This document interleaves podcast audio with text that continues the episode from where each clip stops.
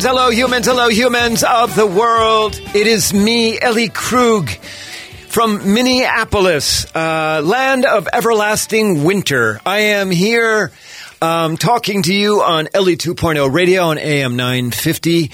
I am back. I am here. I am, if you are on Facebook Live right now, I am live to you. And if you're not on Facebook Live, you're hearing me a week later. So, but at any rate, I want you to know I am here, um, still in the midst of this crisis. Um, but you know what? We're going to make this a relatively normal show. Unfortunately, it's a talking head show because it is extremely difficult to get guests to come on the show right at the moment. Um, but so what? Okay. I am going to make this as normal as possible. Yes, I've got to talk about the virus a little bit, but but the majority of this show is the standard fare, what you get with me, the standard stuff about highlighting idealists, sharing stories about humans being good to each other, and reminding you of your own good empathetic heart. Because, as you know what I've always said, we, 98% of us are good empathetic people, 2% total sociopath. Okay, but the other 98% of us are very, very good. And so, um, Let's begin with our featured idealist. Um, in 1959, Catherine Hamlin and her husband Reginald, uh, who lived in Australia at the time, born in Australia, um, were both doctors. Together, they answered an ad, literally an ad in a medical journal. Uh, the name of the journal is The Lancet. It's one of the most esteemed medical journals, even up till 2020. Um, but in 1959, the country of Ethiopia had placed an ad um, asking um, for an obstetrician and gynecologist to travel to the country um, to establish a midwifery school to help women who had suffered obstetric fistulas in childbirth. Now, for those of you who don't know, um, and I certainly didn't before I started to research this. An obstetric fistula is an injury to the birth canal caused by a difficult birth. Um, sometimes the baby gets stuck, and often um, women who have obstetric fistulas, uh, the baby does not survive the birth. Um, but the the trauma from the birth results in a hole from the birth canal that extends either to the bladder or um, or to uh, or to the rectum and results in human waste going exiting not through the bladder or the rectum, but exiting through the vagina. For women who uh, suffer from obstetric um, fistulas, there is a great deal of shame. Um, often, uh, the women are banished from their villages or are forced to live in a hut at the edge of the village. Um, and it turns out that Catherine Hamlin was both a gynecologist and an obstetrician and she fit the bill, the ad placed by the country of Ethiopia, perfectly.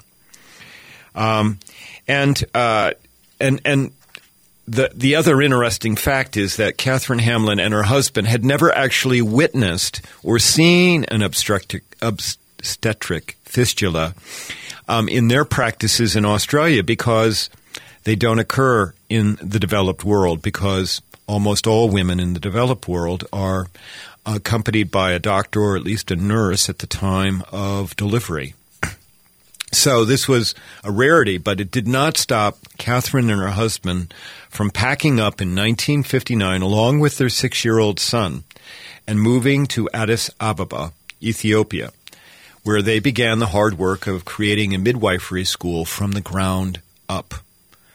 This is 1959. I mean, this is, you know, Ethiopia. Um, um, if you're from Ethiopia and you're listening to my show right now, I want you to know that I hold Ethiopians in extremely high esteem. Uh, you will have a rich history of great and grand um, education and achievements. But in 1959, Ethiopia was um, uh, very much a, uh, a, third world country, and, and, but you have these Australians and their six year old son who'd say, "We're going to go to a, we're going to go to Ethiopia. We're going to build um, this midwifery school." By 1974, so 20 some odd years later, they had established a hospital, the Addis Ababa Fistula Hospital, which, as of this date, 2020, has treated more than 60,000 patients, mostly all women, who had suffered um, injury in childbirth. Catherine's husband, Reginald, died in 1993, but Catherine continued the mission, living on the grounds of the Fistula Hospital uh, that, uh, that they built um, um, um after establishing the midwifery school. In 2014, New York Times columnist Nicholas Kristof, you know that I quote Kristof quite a bit because Kristof is one of my heroes. He wrote about Catherine, calling her a 21st century Mother Teresa. She was 90 years old at the time he wrote that in 2014, um, and she was still treating patients. Um, she had, in fact, uh, the country of Ethiopia had nominated her for a Pulitzer Prize, uh, the Pulitzer Peace Prize, um, although she did not get it. Um, she's gotten a whole lot of other awards, and if you just go to Wikipedia, Catherine Hamlin, H A M L I N, you'll see all the awards that she's gotten. One of the hallmarks of Catherine's work was that she empowered the very women that she had helped. So some of her patients went on to become midwives themselves, and they returned to rural areas in Ethiopia, or they actually taught in the Fistula Hospital. Um, uh, and that's all very important because even as of today, 85% of all births in Ethiopia occur without a doctor or a nurse present. So having a midwife who is trained on how to prevent fistulas from occurring um, is incredibly important. So just imagine you and your family answering an ad in a magazine, traveling thousands of miles to a strange place, and then devoting the rest of your life to that new place. Frankly, um, that's uh, what some idealists do. Um, and you know what? Catherine was such an idealist. Catherine died on March 18, um, at the age of 96. We lost a really, really good one when she passed. Remember that name, please. Catherine Hamlin, um, idealist, um, adventurer, human. Really, really great. Thanks. All right, when we come back from uh, the break, I'm going to give you um, some good stories about how humans are good to each other and talk a little bit about universal basic income, which uh, is being kicked around right now by uh, the Senate. Um, and let's talk a little bit about that. If you like what you hear, visit my website at elliekrug.com. Email me at elliejkrug at gmail.com.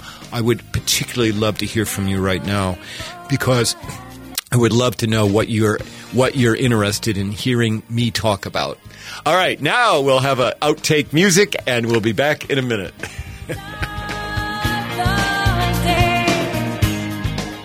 Hi, Alex of Better Futures Minnesota. Does your business or organization need janitorial services, lawn care, or snow services? Obtain a free, no obligation estimate from Better Futures Minnesota when you mention that you heard about us on AM 950. Our supervised, hardworking, and affordable crews will handle your interior and exterior building and property maintenance needs while you help men in your community transform their lives and walk on a positive path to success. It's a win win. To learn more, go to betterfuturesminnesota.com under business services. Brending Electrolysis on Grand Avenue in St. Paul has been a leader in permanent hair removal for people of all skin types and backgrounds for over 30 years, celebrating diversity and priding themselves on finding the right treatment plan for each client's individual needs, regardless of race or gender. Services include electrolysis, body waxing, facials, microneedling, and permanent makeup. Book your 60 minute complimentary consultation, including a 15 minute treatment today for beautiful, lasting results. Visit brendingelectrolysis.com. How long till my soul gets it right? Any human being ever reach that kind of light? I call on the resting soul of Galileo, king of night. And we're back on AM 950, Ellie 2.0 radio.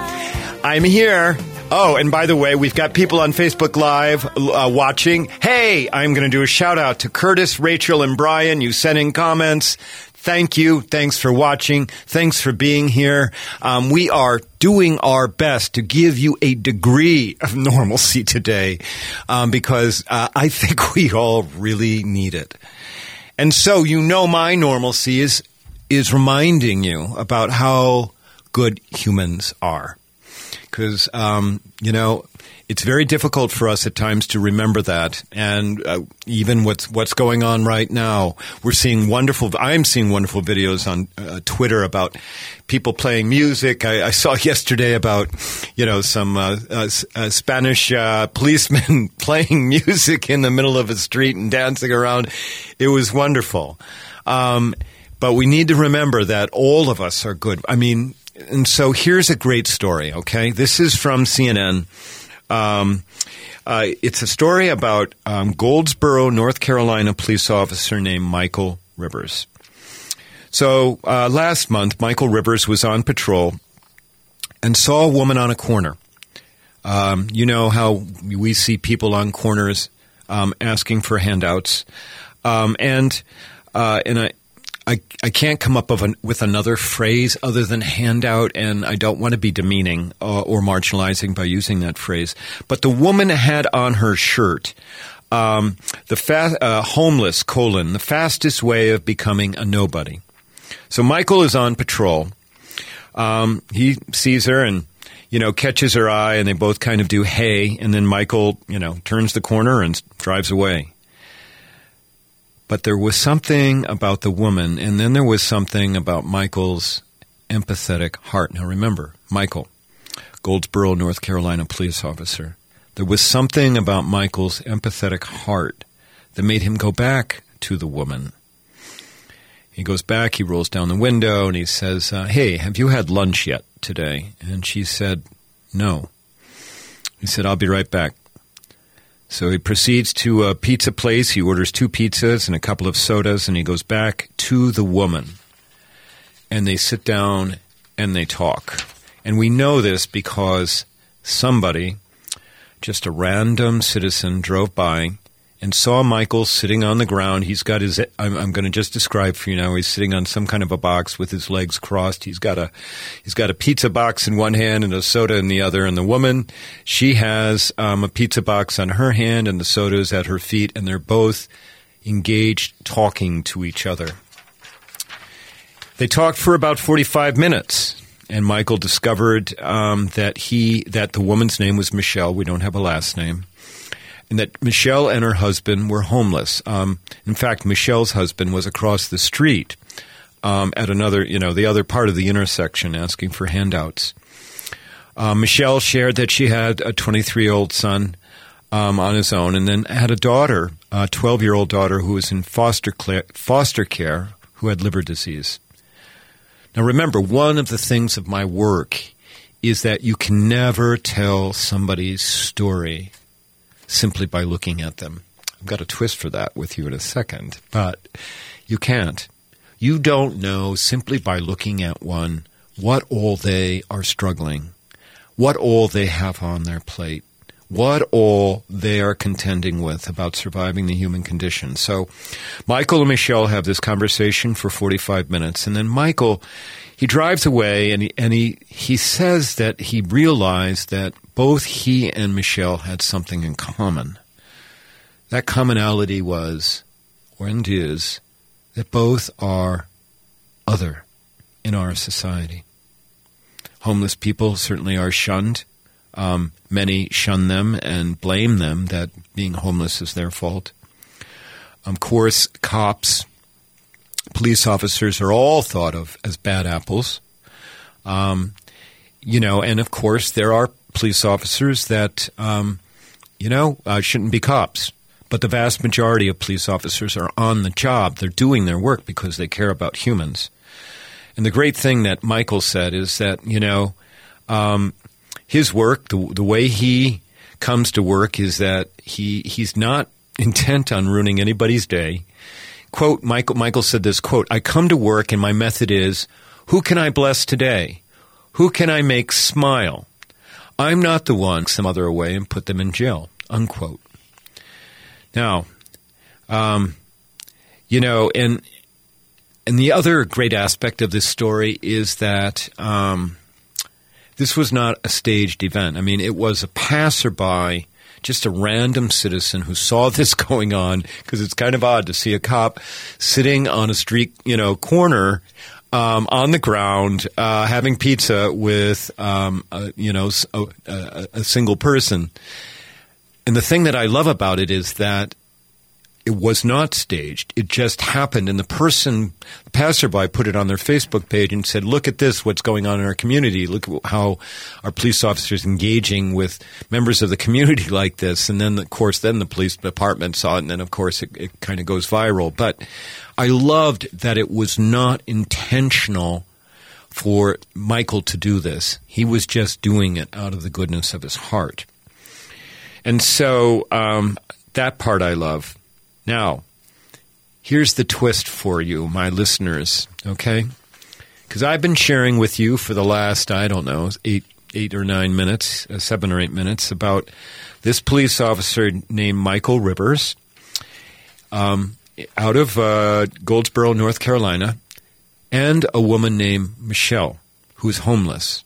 I've been sharing with you, listeners, as I've been sharing with you, in your mind, what color of skin did you visualize Michael Rivers having?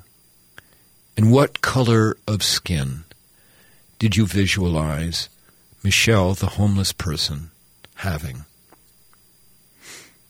And if you thought Michael Rivers was white color, and Michelle, the homeless person, was of a different color other than white, you're wrong.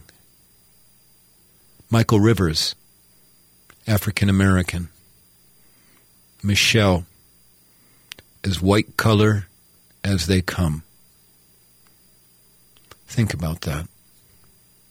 If you had put the colors the other way around, just think of what society has taught you and me and continues to teach us. The world is a much different place in reality. People have all kinds of things going on, and people have good, empathetic hearts. I thought you'd like that story. I love sharing it. All right. When we come back, um, I'm going to give you uh, some more information. We're going to talk about universal basic income. What is it, and how does it work, and what can it do? All right. I hope you're enjoying this show. Thanks for being on Facebook. Share about it, please. We are trying to get Ellie 2.0 radio even more international than it already is. Thanks. We'll be back in a minute.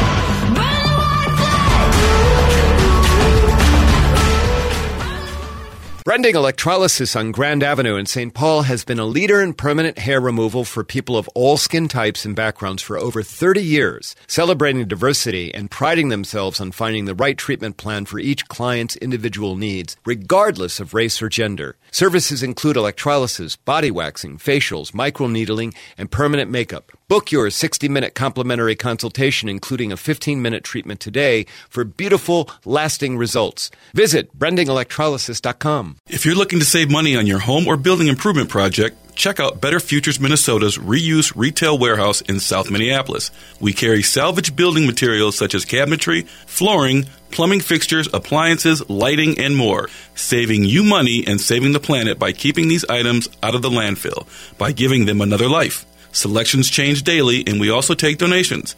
Go to BetterFuturesMinnesota.com and look under Reuse Warehouse to learn more. Let us know AM 950 sent you.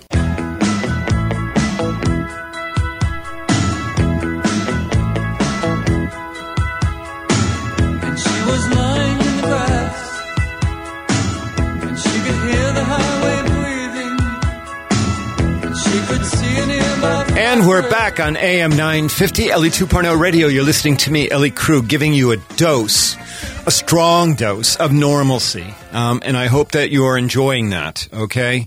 Um, and, um, and I'm going to continue to do that. So, all right. So, um, universal basic income. All right. For many uh, people, uh, that was a phrase that folks did not had never even heard of before Andrew Yang got into the presidential election. But that was one of Andrew Yang's big things. He, his big thing was that we give every American $1,000 a month. Um, you know, just $1,000, basic income to live on and see what that would do to transform the economy and transform the country and the living standards of all Americans. Um, Andrew uh, Yang uh, no longer in the presidential campaign, but this idea about universal basic income actually is a real idea. Um, it's actually been tried in Stockton, California. And there's a, a piece in the uh, Guardian uh, that I came across, uh, um, uh, and I don't have the date of it, and I for some reason, uh, the name of the author is, uh, I think it's Lewis Beckett, um, is a, a, little blurred. But um, there's a Stockton.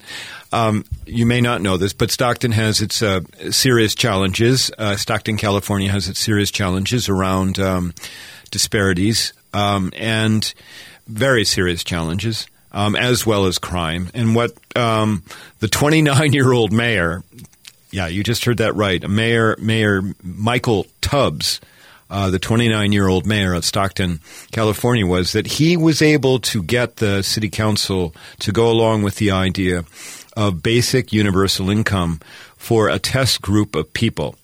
Um, and the test group of folks was is um, 125 people. So this is from since uh, February of 2019. They began to give 125 local residents um, $500 a month to spend on whatever they chose. Now, the trade off was that these residents had to continue to go to focus groups and answer questionnaires and all that kind of stuff about what they spent that money on, but no strings. They could spend it on whatever they wanted to.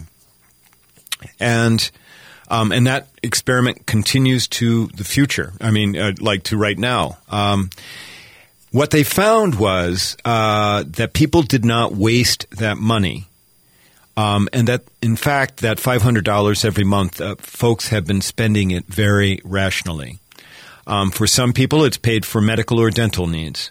Um, uh, you know, another person uh, took some time off uh, to interview for a better job that would would pay um, would pay more money. So they built into their calendar less time at work, hourly job.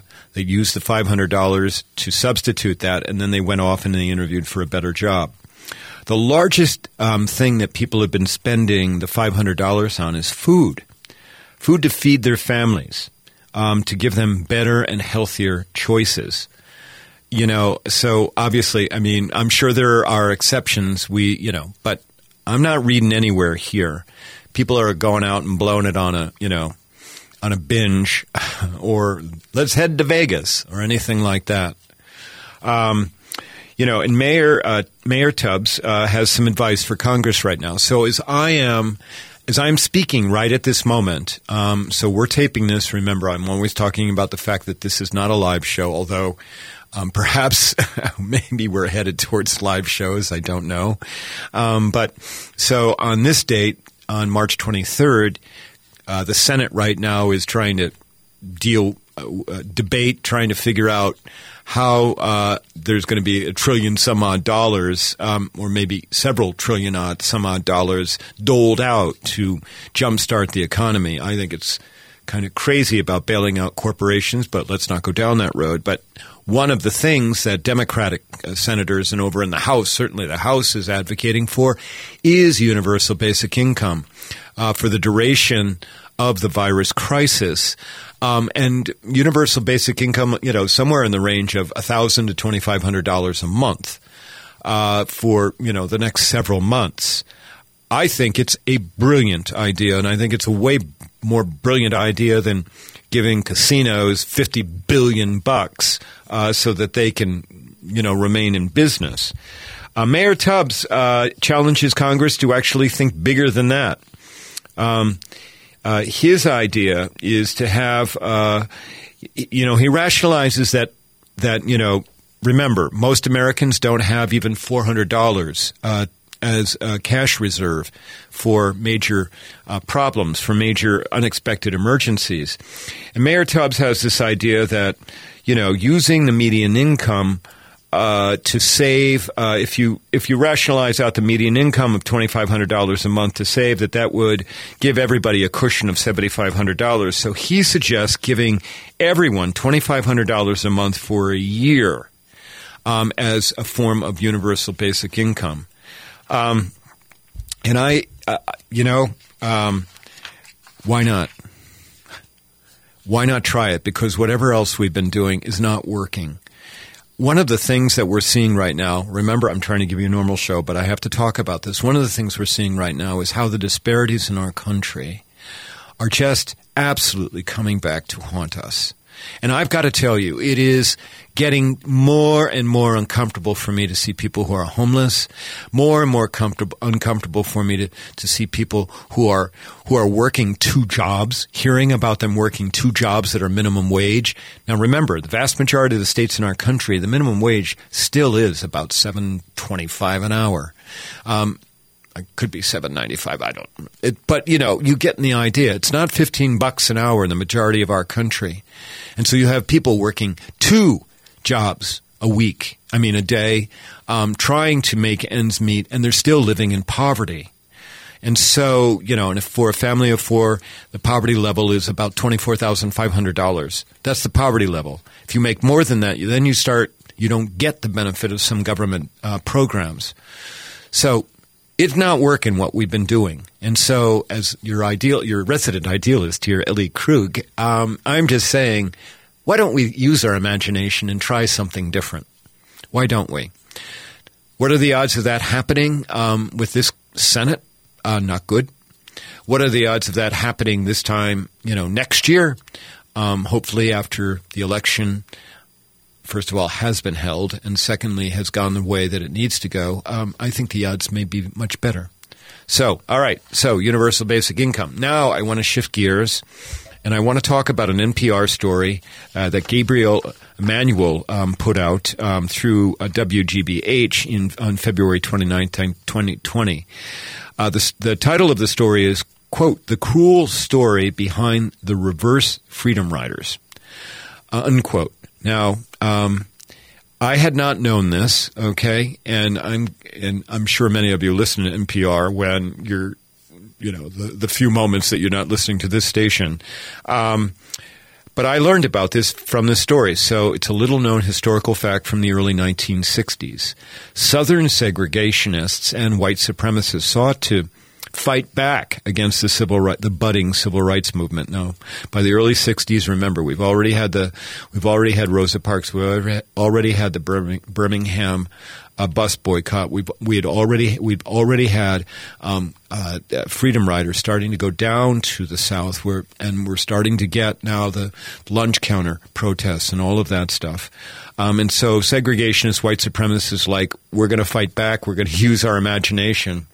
I got to give them credit for that. So what they did is they started advertising in local papers about all pay all expense paid trip north for people willing to relocate to the north where where they had arranged in theory quote unquote theory for jobs for these folks in the north and what they did is they targeted African American families um, with uh, where it was single mother with children or um, persons with criminal records because the idea was they wanted to send the segregationists wanted to send these people north where they would then would be a quote unquote burden on the welfare system in the north.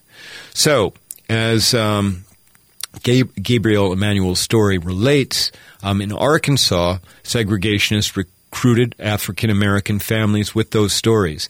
Um, the segregationists paid for the bus tickets and they sent them north. Many of them were sent to Hyannis, Massachusetts. Now, those of you who have um, are of my age, you know that Hyannis is synonymous with the Kennedy family, because in Hyannis, on the on the ocean, there is quote unquote the Kennedy compound, um, where the Kennedy family You know, all those pictures about the Kennedys playing touch football and all of that stuff, a lot of those pictures are from Hyannis. So the segregationists thought that they would send people to Hyannis as a way to make a point, to go to President Kennedy. In fact, um, they promised people uh, that they'd get to meet the president if they got on the bus and went to Hyannis. Um, and uh, you know, once, of course, the African American folks were in Hyannis and in the uh, Northeast and other places, they realized they had been set up, that there had been pawns in a controversy over trying to preserve Jim Crow. Um, now, in Hyannis, uh, there actually had been a, a group uh, created there that called the Refugee Relief Committee that was actually meeting people at the buses and trying to get them set up. And um, eventually, there were enough folks from the South in uh, Massachusetts that the Refugee Relief Committee convinced uh, Massachusetts governor to house these folks in, in empty barracks at Otis Air Force Base. Not great housing, if you ask me, but at least it was there was a roof over people's heads. Um, now, unfortunately, because um, because in the 1960s uh, racism wasn't confined just to the South, as well as I think I could make that statement in the 2020s, racism is not just confined to a particular place in this country. The folks that moved, um, that were tricked into moving to the North, um, you know, they experienced racism on their on their own. So they expe- experienced racism from Northerners. And these folks, many of the, I mean, these people had left their families, so they had actually no support network living in uh, Massachusetts. And so many of them um, ended up uh, doing low paying jobs, like cleaning houses, um, and, you know, living in, um, uh, you know, low income apartment um, areas uh, and and so, you know, the, the, end of the story, the arc of the story is that things were really not better um, for the folks that relocated compared to where they had left. Um, and in some cases, of course, it was worse because they didn't have their family with them. Now, the other thing about this story is it does it does show how cruel um, people can be. You know, and of course, that cruelty continues even to today. Of course, we're also far more aware of the need to be um, more egalitarian and accepting of all humans. We're far more aware of this phrase "other" and "othering." And uh, today, I mean, I this is partly why I'm an idealist because I do believe that today things are different. I do. I mean, who knows how much different they're going to be after we get past this crisis? But I do believe that that that people are abs. I mean, from my work going across North America, of of um, speaking about how to be more welcoming to anybody who is other and me seeing the reactions of people in audiences about how they how engaged they were with my work and with my words and how I mean even today I mean before I did the show, I have two emails from people saying, Ellie, I'd like to share this with you because this reminds me of something that you would say um, about how humans are good to each other and how we can get past all of our differences. You know, and and so um, you know, this you're hearing me, the uh, idealist Ellie Krug, saying this to you, and I'm saying this to you right now in March of 2020. I am saying this to you. Do not lose sight of the fact that humans care about each other. We do. And, and it's, you know, it's all coming out that caring. All you have to do is go on Twitter. Yes, Twitter's you know, uh, it makes you think that people don't like each other too. But right now in Twitter, I am amazed by the number of, of positive stories that are coming out about how humans are being good to each other. Go find those stories. Go laugh at some of the things that people are putting on Twitter because they're in isolation. They're coming, they're using their imagination and coming up with all of these kinds of things. And so you can do that. Okay? Um, I believe in you, and I believe in our country. I continue to believe in our country. I will not stop believing in the power of our empathetic hearts. Okay, when we come back, I'm going to give you my C block, share a little bit about something about paying something forward, and uh, give you a little bit of a cheerleading. Okay? All right. You're listening to me, Ellie Krug, Ellie 2.0 Radio, live and real, at least on Facebook. Did you know there's deconstruction funding available now for homeowners and contractors in Hennepin County? If you are embarking on a remodel or teardown this year, consider hiring Better Futures Minnesota's deconstruction crews instead of demolition. By taking a house or building apart by hand instead of destroying it with heavy equipment, the materials can be reused or recycled instead of going into the landfill. It is much more cost effective and is a carbon neutral solution. Go to betterfuturesminnesota.com and look under business services to learn more. Brending Electrolysis on Grand Avenue in St. Paul has been a leader in permanent hair removal for people of all skin types and backgrounds for over 30 years, celebrating diversity and priding themselves on finding the right treatment plan for each client's individual needs, regardless of race or gender. Services include electrolysis, body waxing, facials, microneedling, and permanent makeup. Book your 60 minute complimentary consultation, including a 15 minute treatment today for beautiful, lasting results. Visit brandingelectrolysis.com.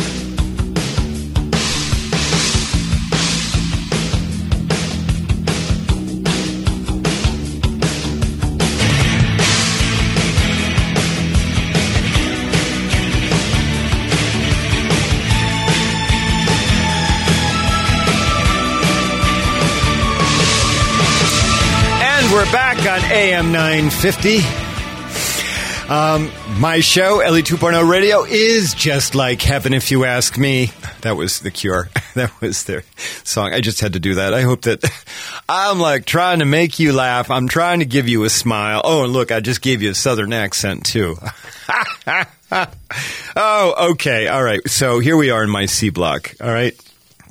Where I talk about my work as an idealist, um, which, uh, you know, my work has been curtailed quite a bit because my bread and butter work, as well as the stuff that helps pay the bills, um, is me standing in front of audiences talking about human inclusivity. Um, that it, inclusivity is the extent to which humans feel as if they matter.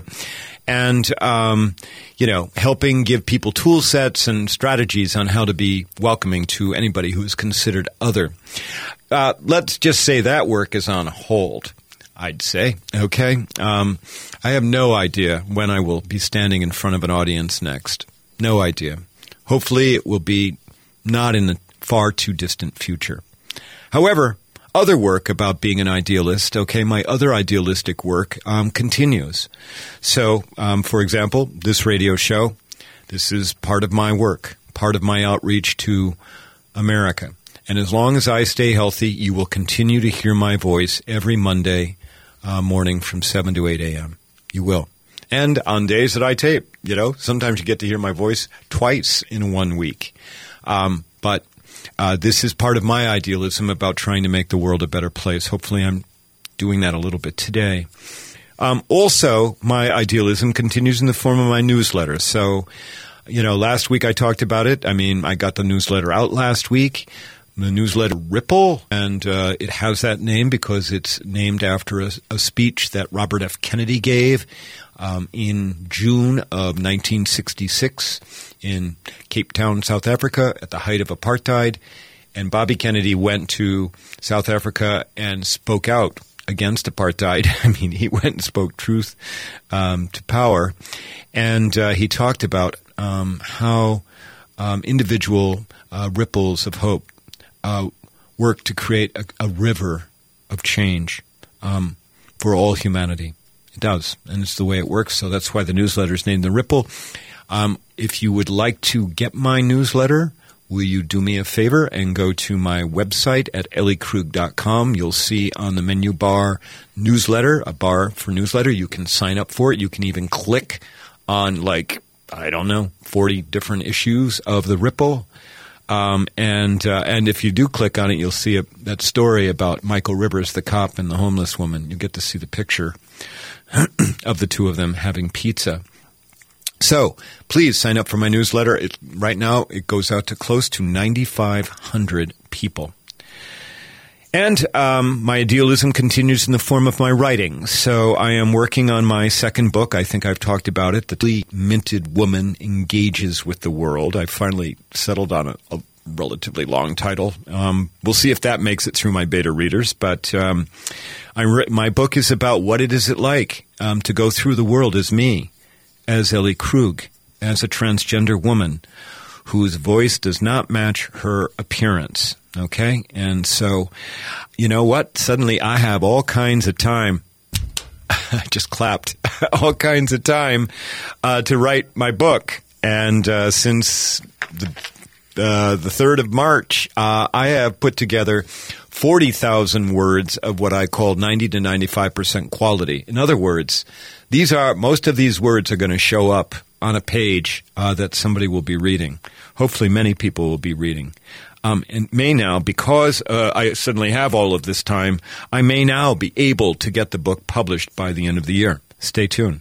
Um, and I don't need to be in front of. I mean, I can do everything to get that book published. I can do it all electronically with other with editors and other folks. Um, and right now, I'm also working uh, to further my idealism on an online platform to do some motivational and mindfulness kinds of talks. So stay tuned for that. I will, I will talk about that on my Facebook page. By the way, if you want to, my Facebook page is um, Ellen Krug, uh, and uh, and you know in Minneapolis, you can find me. You can find me on Instagram. Uh, Instagram, uh, and I'm posting some things on Instagram. The uh, the Instagram handle is at Ellie J. Krug on Instagram. And on Twitter, you can follow me at, at Ellie Krug.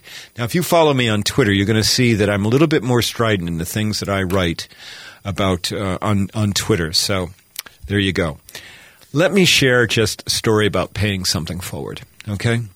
Now, those of you who have read my book, Getting to Ellen, okay, you know I write in that about um, having a fast food addiction. Yes. There are a number of things that I'm just kind of addicted to. Okay. One of those is McDonald's. I know. Sorry. And, and, uh, well, and every once in a while, uh, um, Burger King. They have wonderful onion rings.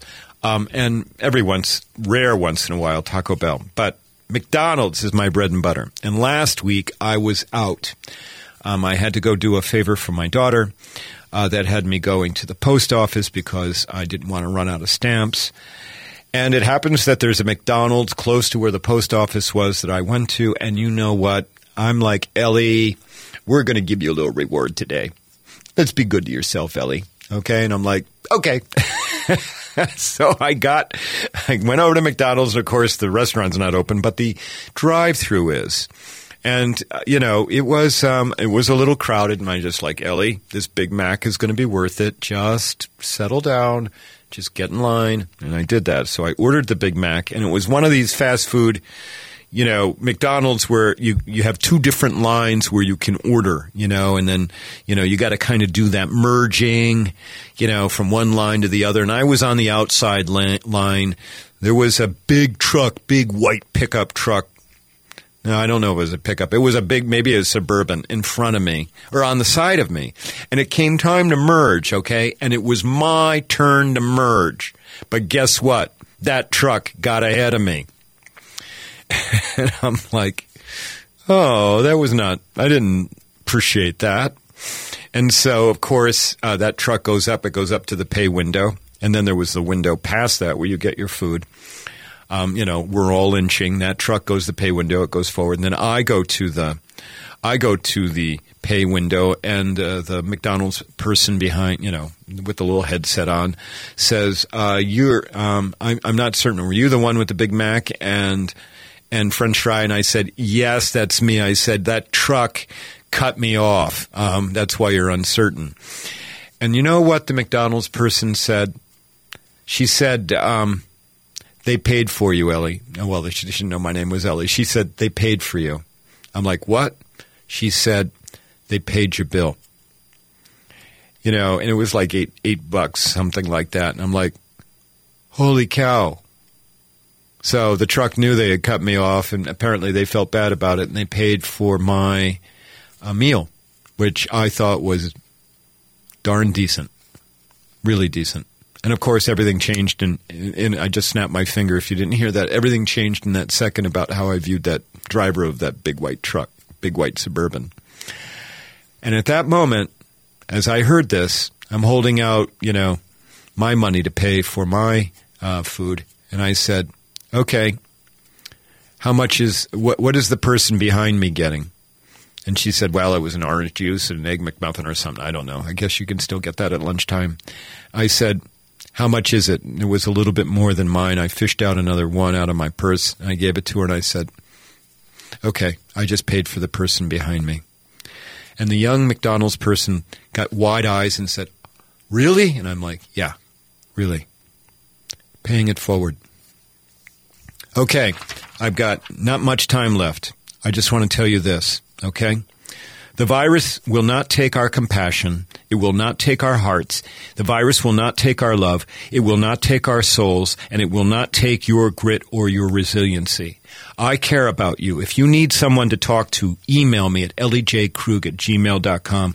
We will set up a call. We will set up some kind of Zoom. We will do that. I mean that because I care about you. I am here for you. A big thanks to my sponsors, Brending Electrolysis, and to Better Futures Minnesota. A big thanks to my producer, Brett Johnson. Now, you, you, we're all hearing about our heroes, okay?